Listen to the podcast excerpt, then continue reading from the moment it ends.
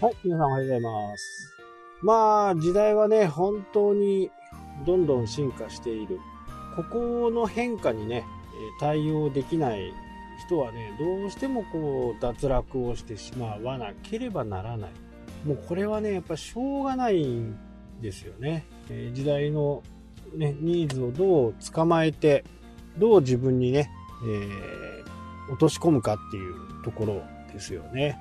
まあ、この間ね、ツイッターでもちょっと言ったんですけど、まあ、銀行のね、あり方っていうのが、まあ僕も何度も言ってますけど、まあそもそももういらないんじゃないのっていう話ですよね。えー大手のメガバンクでね、えー同じ銀行内にもかかわらずね、そこで振り込みをするときには振り込み手数料がね、220円かかると。ね、100万円預けてもね、ビビったる、もうスズメの涙としかね、言いようがない利息をもらってね、振込手数料が220円。まあ、おかしな話ですよね。さらに、今度はね、あの、口座を持っていると、口座の手数料がかかる。まあ、インターネットのね、銀行でやっている人たちからするとね、何っていう感じです。まあ、それはね、情報弱者の人からね、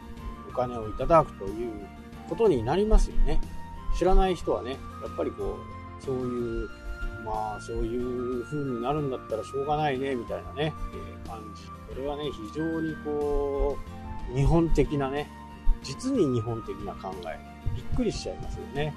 で、えーそのね、ツイッターの中でもね、紹介しました、えーチーズはどこに消えたっていう本がね、最近、パッとね、あの気になって読んでるんですけど、やっぱり変化にね、対応できない人っていうのはダメだっていうね、話の一つではあるんですよね。まあ、チーズをね、見つける小人とネズミがいるという、そんなような物語からスタートしてね、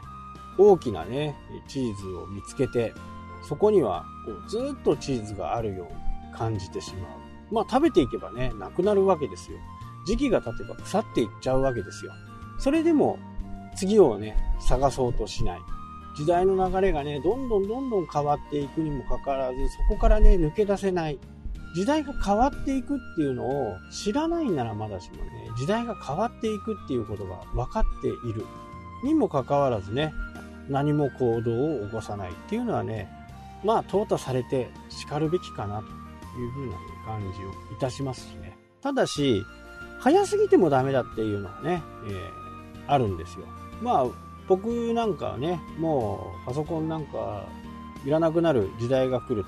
まあ、そう思ってますしね。えー自分もそれに合わせてね、えーなるべく iPad、iPhone でね、物事を済ませることができないかっていうことにね、今本当にチャレンジしている最中すぐそこにあるね、パソコン使えばそんなに時間がかからないものをね、わざわざ iPad で時間をかけてね、慣れないインターフェースを使っていろんなことをしていく。まあすごいストレスなわけですよ。で、変わった時からやろうとかね、えーなった時にはまあ、もう遅いんですよね。なので、本当にね、パソコンでやらなきゃならない仕事は何なのか、これは iPad でできないか、これは iPhone でできないかっていうことをね、え考えていけば、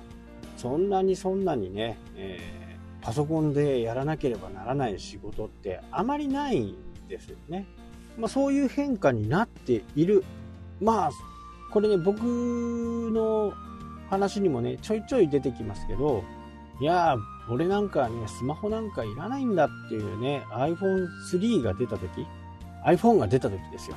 iPhone が出た時に、まあ僕はいち早くね、テクノロジーとかね、そういうデバイスが好きなんで、まあすぐ取り入れてね、初めはやっぱわかんないですよ。わかんないけど、使っていくうちに分かっていくっていうのがね、この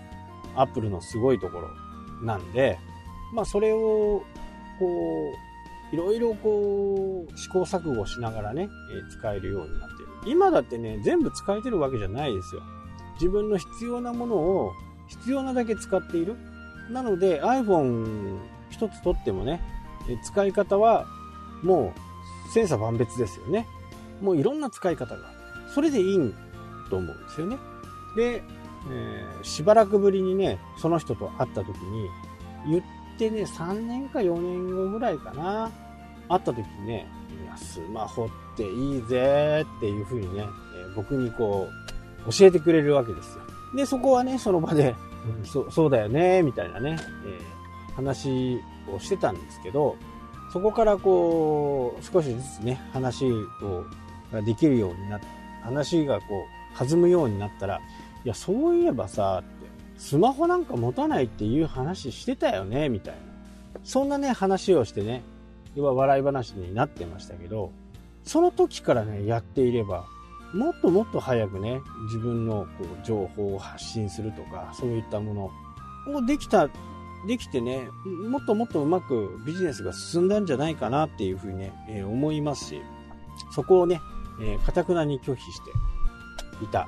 時の話を思い出すけどね、もう今ではね、もうバリバリ使ってますよ。まあ、この時代のね、流れに沿っていかなきゃならない。でもそれが、